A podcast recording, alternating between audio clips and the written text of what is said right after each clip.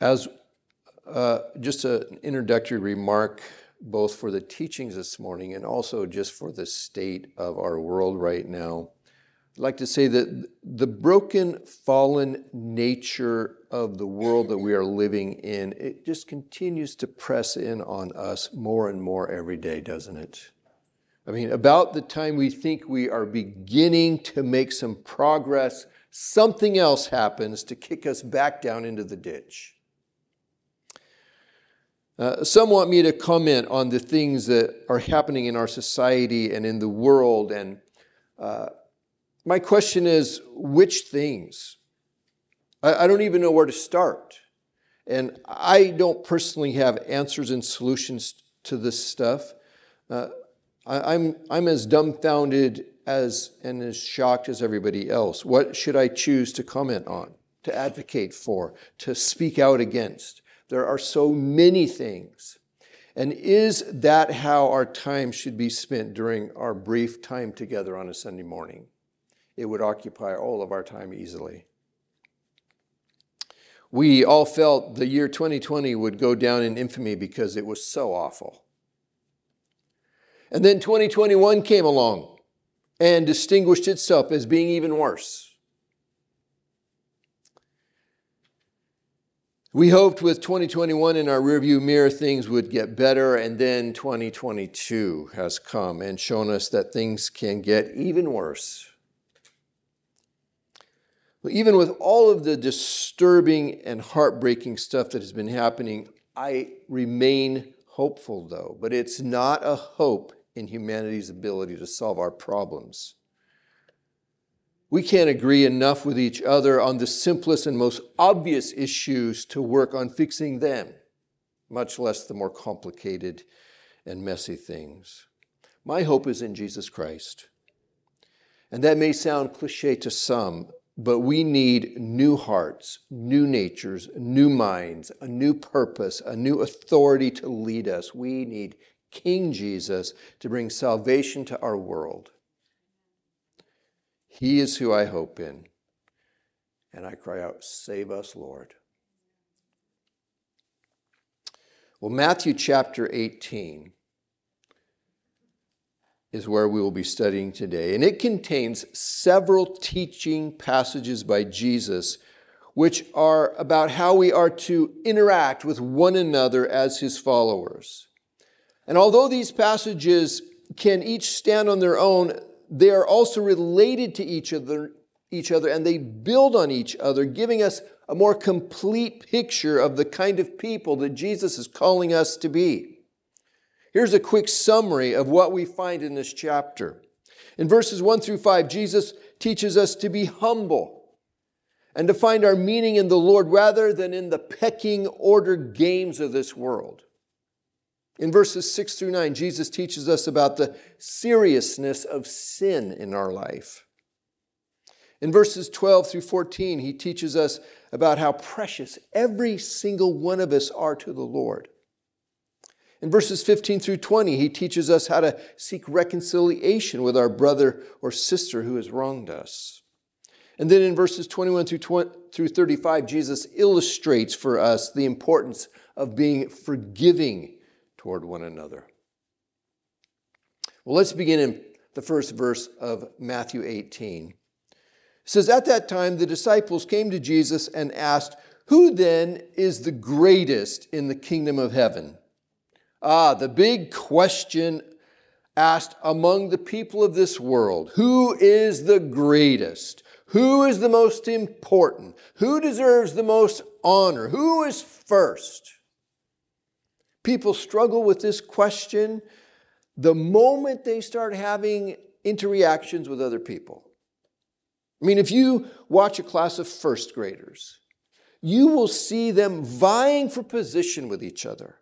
They are supposed to get in line. And left to themselves, they will race to get to the front of the line. And then they push and they shove each other to gain and maintain their spots in that line. Human beings carry on this same kind of behavior, even as adults. We just get more sophisticated in how, in how we do it. but it's all the same game. Here we have the disciples of Jesus, the 12, wrestling with this same question Who is the greatest in the kingdom of God? And surely they will each be at or near the top of the heap. I mean, they are the 12. And who among them is the greatest and will occupy the place of honor over the others? In verse 2, Jesus called a little child to him and placed the child among them, and he said, Truly I tell you, unless you change and become like little children, you will never enter the kingdom of heaven. Therefore, whoever takes the lowly position of this child is the greatest in the kingdom of heaven. And whoever welcomes one such child in my name welcomes me. So, Jesus, he uses a little child to answer this question about who's the greatest. Children in the ancient world were not looked at in quite the same way that they are in our own uh, day. They were the most powerless and statusless members of society, possessing no rights, no privileges, no influence. Children, they were obviously loved and cared for by their parents, but they had no power or privilege. They were completely dependent upon their parents for their well being. And it's important for us to keep these things in mind as we read through these passages, several of them which mention children today, so we can get at the meaning of the passages. Jesus, he says, we must change and become like little children, in verse 3, and take the lowly position of a child, in verse 4, to be great in the kingdom of heaven or the kingdom of God. Now, Jesus is not saying that this is the way we climb the status ladder and gain fame and influence in the kingdom of God, as if he's simply making some changes to the rules of the game. Instead, he wants us to stop playing the game of status and one upping each other. A child is dependent on their parent for their well being rather than their own ability to achieve status. Their status comes from their relationship with their parent. And it's not something that they even concern themselves with. In a similar way, our well being and status should come from our relationship with the Lord rather than our achievements and who we are in front of. We're to get out of the game and not concern ourselves with who is in front of us. We're to become like little children, humble and secure in our relationship with our Heavenly Father, from who we then get our value and well being. When we're like that, then we serve people with pure motives. We aren't trying to impress anyone. We aren't trying to put someone under obligation to us. We aren't trying to earn something. We aren't trying to increase our status. We aren't seeking affirmation and value from others. We get our wholeness, our purpose, our fulfillment, our worth from the Lord, not this world.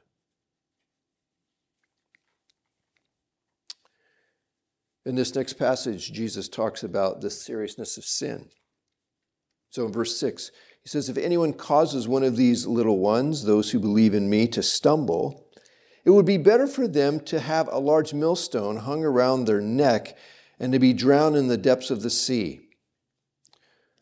A little child, as we've noted, was a person with the least amount of status in society, but causing a little child to sin and turn away from the Lord is so serious in the eyes of the Lord that it would be better for that person to have a large millstone tied around their neck and be thrown into the depth of the sea. Now, the kind of millstone being talked about here is the large, heavy stone that a donkey or an ox would pull to grind grain. It's not the small grinding stone that a person would used to grind grain by hand. Yeah, that, that one would be survivable, wouldn't it? Now, having one of these large millstones tied around our neck and then be thrown into the depth of the sea would mean certain drowning. It would drag us to the bottom.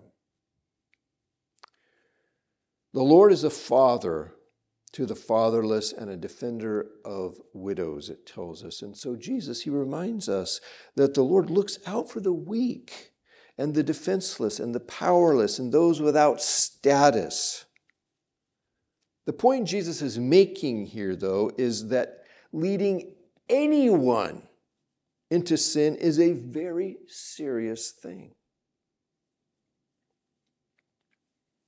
Verse 7 Woe to the world because of the things that cause people to stumble. Such things must come, but woe to the person through whom they come. Temptations, enticements to sin, stumbling blocks are part of the world that we live in. We can't get away from these things in this life. But woe to the one through whom these enticements to sin come, causing people to stumble. They will be held accountable. And then in verse 8, if your hand or your foot causes you to stumble, cut it off and throw it away. It's better for you to enter life maimed or crippled than to have two hands or two feet and be thrown into eternal fire. And if your eye causes you to stumble, gouge it out and throw it away. It's better for you to enter life with one eye than to have two eyes and be thrown into the fire of hell. Now, Jesus is not advocating self mutilation. What he says here should not be taken literally in that sense. If it were, I would venture to say that all of us here would be without hands, without feet, without eyes. And the sad truth about human nature is, is that we would all still be struggling with sin, even without hands or feet or eyes wouldn't we? In Mark 7:20, Jesus said, "What comes out of a person is what defiles them. For it's from within, out of a person's heart, that evil thoughts come: sexual immorality, theft, murder, adultery, greed, malice, deceit, lewdness, envy, slander, arrogance, and folly. All these evils come from inside and defile a person. Sin can't be removed by simply cutting off body parts. Sin is in us. So, what is Jesus saying? He's saying that sin in our life is a very serious issue and we should expend great effort to avoid it. Anything in our life that is causing us to sin should be removed before it destroys us. And on a positive side, the life that Jesus offers us is so much better than anything we could ever have in this life, that we should make every effort to enter into that life. Well, why does Jesus want us to not sin? I mean, I'm sure there are many reasons we're not even aware of. But one reason which is easily observable in our own life is the damaging effect the sin has on us. Every time we sin, we weaken ourselves. Sin breaks us down on the inside. And if we continue to do it, eventually it can destroy us. Jesus is not just being a goody two shoes. He knows about the devastation that sin causes in lives. He knows about the insidious nature of sin. He knows about the degradation of our souls that sin causes. I mean, if we need evidence of this, just look at the news feed over the past couple of months. Sin in human beings is responsible for all of this horrid stuff.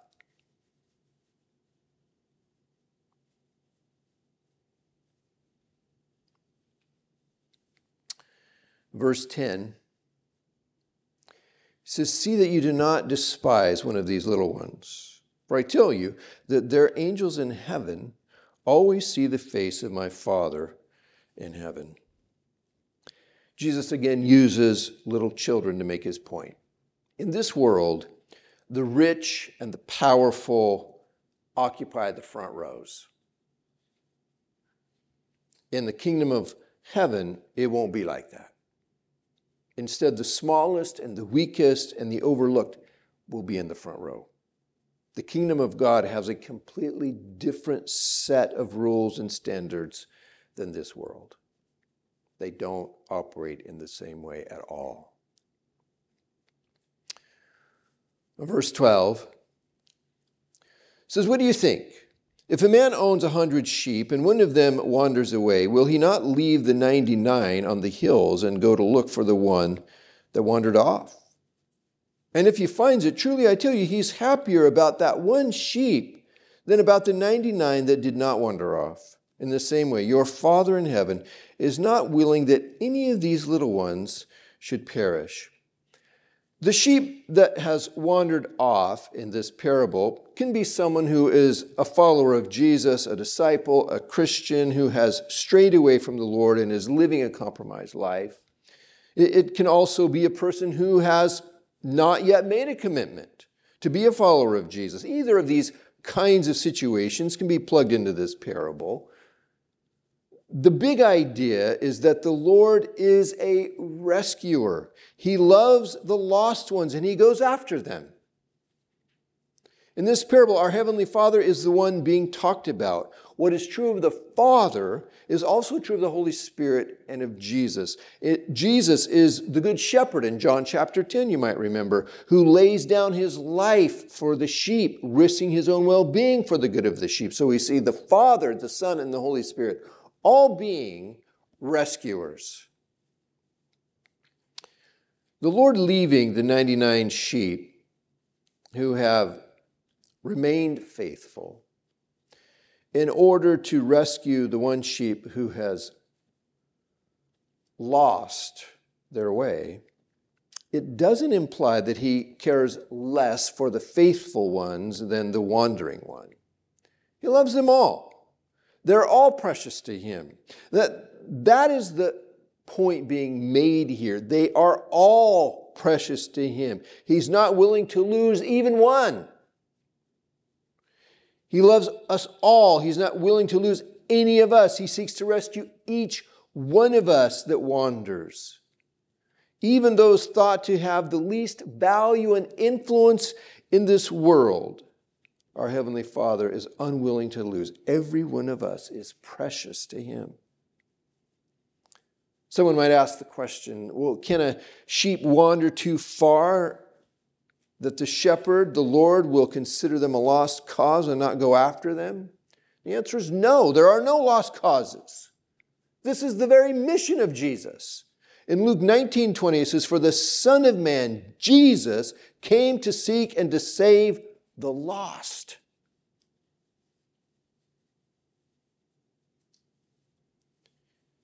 You are not so far out there that He won't come after you. You're not too lost that He can't find you.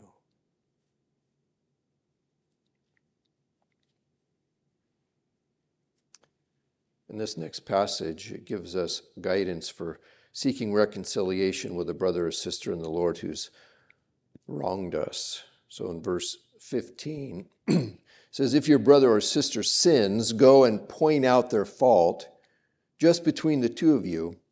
If they listen to you, you have won them over. But if they will not listen, take one or two others along, so that every matter may be established by the testimony of two or three witnesses. If they will if they still refuse to listen, tell it to the church. And if they refuse to listen even to the church, treat them as you would a pagan or a tax collector. The opening words of this verse 15 of this passage, it can be translated two different ways based on the original Greek manuscripts that are used. It can read as we find here in this main text of the NIV that I'm reading from if your brother or sister sins, go and point out their fault. The alternate way of translating it, which is pointed out in a footnote in the NIV Bible here and is the way the verse is actually translated in the 1984 version of NIV, the ESV, the New Living Translation, the New King James, the New Revised Standard, the King James, and a number of others, is like this If your brother or sister sins against you, go and point out their fault. This way of translating the verse makes better sense within the context of the passage and is the way that we will look at it as we work our way through it. So, this is a situation where another believer has sinned against you in some way. It's an issue between two people, one wronging the other.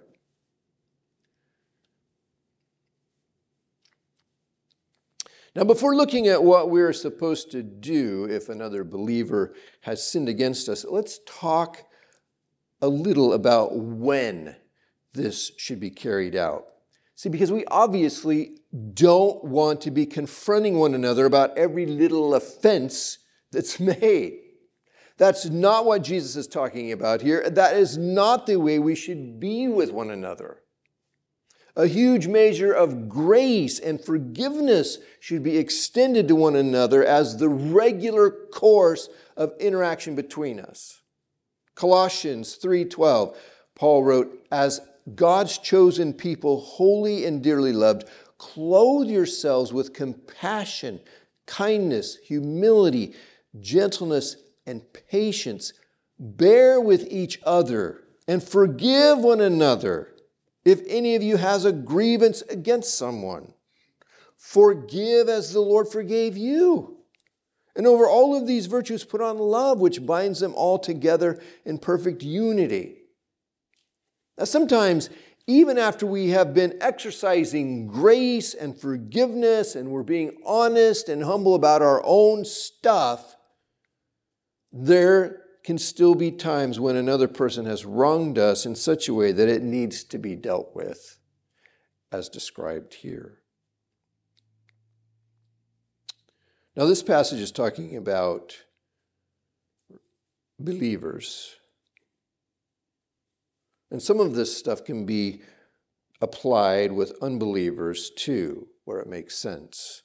But obviously, when it involves the church, unbelievers don't recognize the authority of the church in their life. So some of this stuff is not applicable at all in that situation. Well, here's the progression that we're to follow when we have been sinned against by another brother or sister. It says, first, go to the person and talk with them about the issue just between the two of you. It's unfortunate that this is too often the last thing we do. Instead, we talk with all kinds of other people about how this person has wronged us rather than going to that person. And when we do that, it's easy to slide into gossip and slander, isn't it? Jesus tells us to go to the other person and bring up the issue just between the two of you. Well, what kind of approach are we to use when going to this person? Well, we can find a little bit of help for that in Galatians 6:1 where it says brothers and sisters if someone is caught in a sin you who live by the spirit should restore that person gently but watch yourselves or you also may be tempted he says, You who live by the Spirit, we need to be walking in obedience and fellowship with the Lord ourselves. We need to have the heart, the mind, the attitude, and the motive of Jesus Christ. We need to see this situation the way that He sees it. We need to climb down off of our righteous high horse and come in humility. He says, Restore that person gently. We should do it with great gentleness kindness, humility. And I want us to notice that word restore. Our goal is to be restoration, not punishment or revenge or paybacks or humiliation or some other unworthy motive. Instead, our intention is to be healing and restoring the relationship.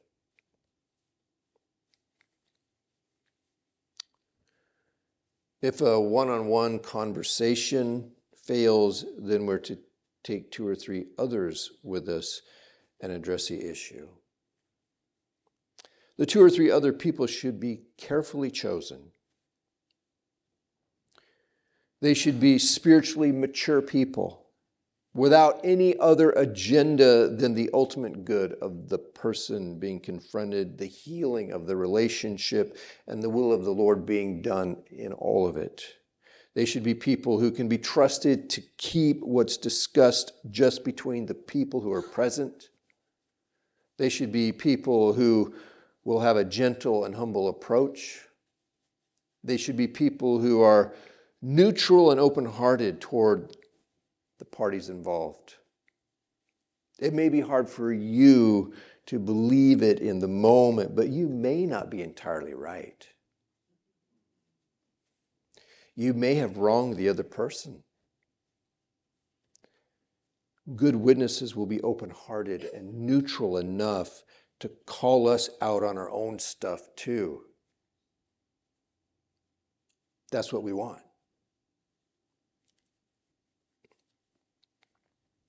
Well, if talking with the person with the two or three witnesses fails, then we are to take the issue before the church, it tells us. What does it mean to take it before the church? Well, there's not a simple single answer to that question. It depends on the sin and the people involved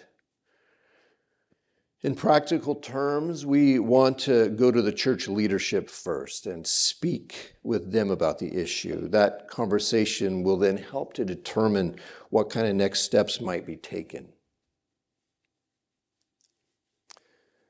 There could be a situation so severe and indisputable that the whole church fellowship would need to be informed about what this person has done and so forth. But that would be a last resort option. But given the, lit- the litigious culture that we live in and the ease that people have of moving around to different churches, it makes it very difficult for a church to carry out the kind of authority and discipline that's outlined in the Bible. And I'm just being real about it. Someone can get called out on their sin and they'll just go to another church. Or they'll want to sue the church for slander. We do the best we can under the circumstances that we have to work with. But uh, there are limitations of what we can do just given the culture we're in.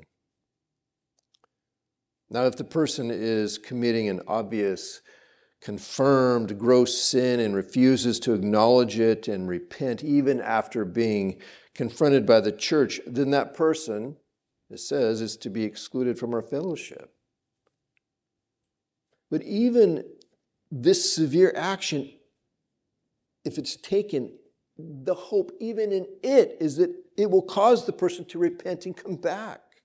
We always want to seek reconciliation and restoration and forgiveness and wholeness for people.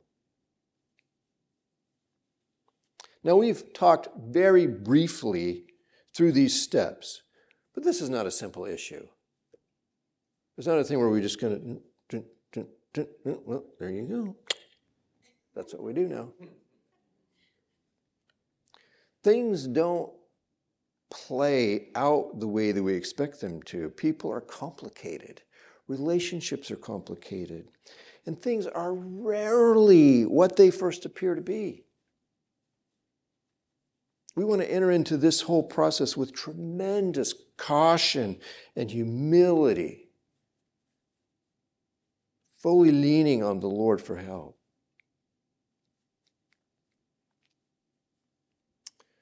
Verse 18 says, Truly I tell you, whatever you bind on earth will be bound in heaven, and whatever you loose on earth will be loosed in heaven.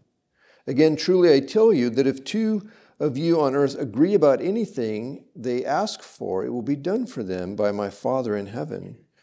For where two or three gather in my name, there am I with them.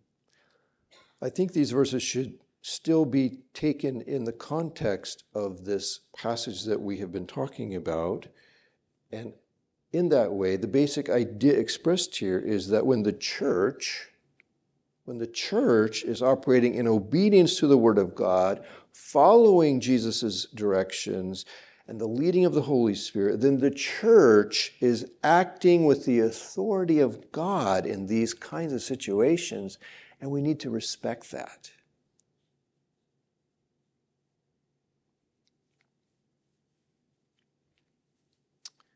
And finally, this parable at the end of the chapter, it helps illustrate and bring together some of these main ideas that are taught in these passages that we've looked at in this chapter.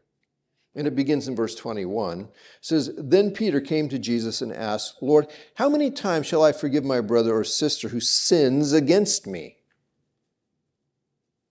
See, so he's been listening to what Jesus has been teaching.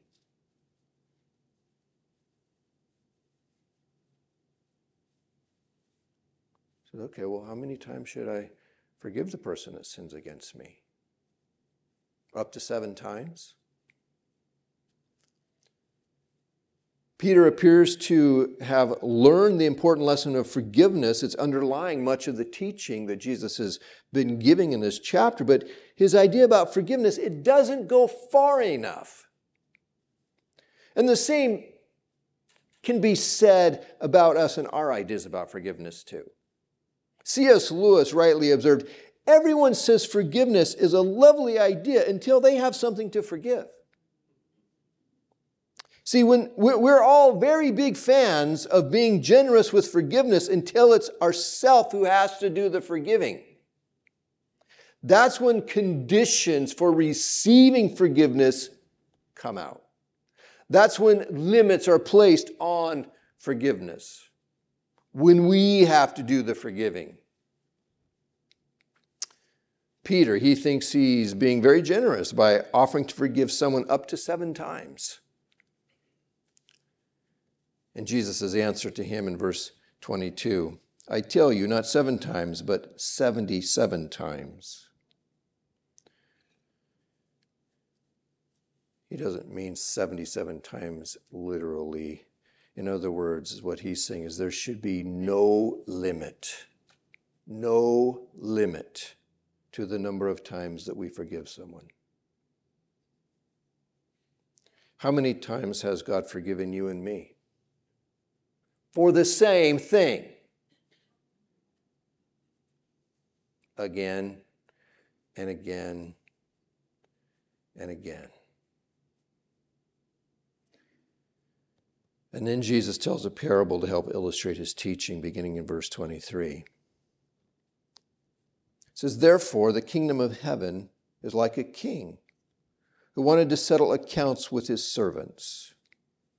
As he began to settle, as he began the settlement, as he began the settlement, a man who owed him 10,000 bags of gold was brought to him, or someone who owed him several million dollars. Since he was not able to pay, the master ordered that he and his wife and his children and all that he had be sold to repay the debt. At this, the servant fell on his knees before him. Be patient with me, he begged, and I will pay back everything.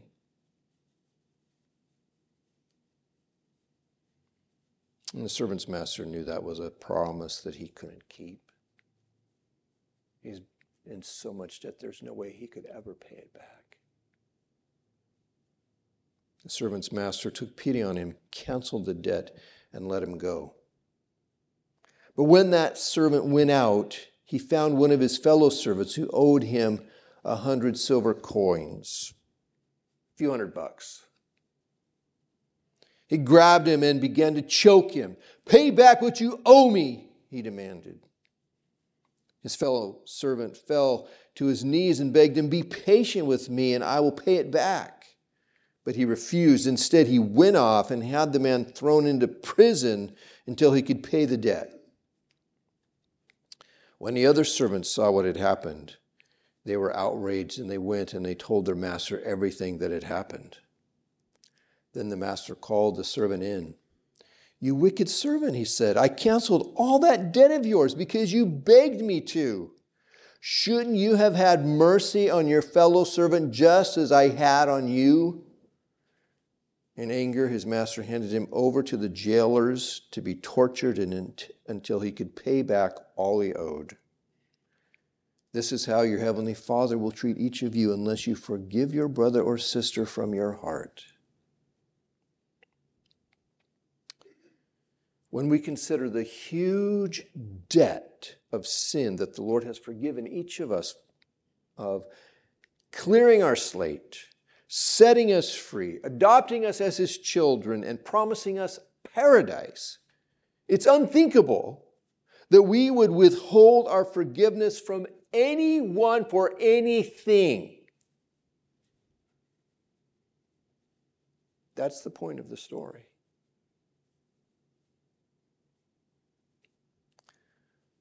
A Christian, a disciple, a follower of Jesus a person who's been rescued and redeemed by the grace of God in Jesus Christ, needs to be a forgiving person like their Heavenly Father is a forgiving God. That's who we are now. That's who we are now. And that's who we are becoming as we allow the Holy Spirit to grow the new life of Jesus in us. We don't play by the same rules as this world does anymore. We're to be humble, forgiving people, secure in our relationship with the Lord through Jesus Christ, which frees us to forgive and hold nothing back.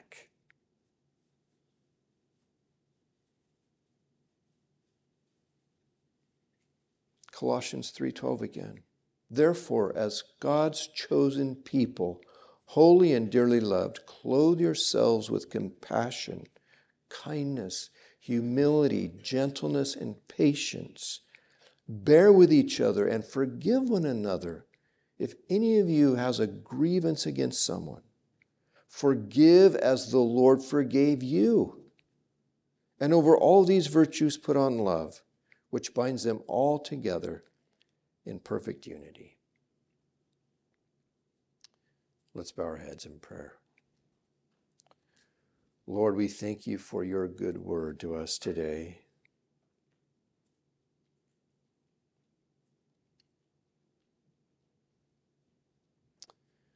Lord, we thank you for your forgiveness, that you have forgiven us of so much. Lord, as your children, we pray that you would give us a forgiving spirit toward all people. Those who have wronged us, who have hurt us, who've injured us, who've insulted us, who've belittled us, who've taken us, taken us for granted and taken advantage of us unfairly, Lord. All the people who have wronged us in any way, we pray, God, that we would be forgiving people. Those who seek forgiveness from us, receive forgiveness from us that we would walk in the footsteps of our Heavenly Father.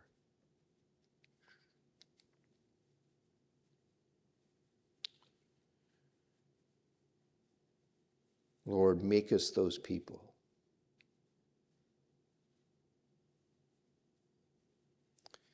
I pray that you would bless each one here today, Lord. Fill each one with your goodness, with your mercy, with your grace. In Jesus' name, amen.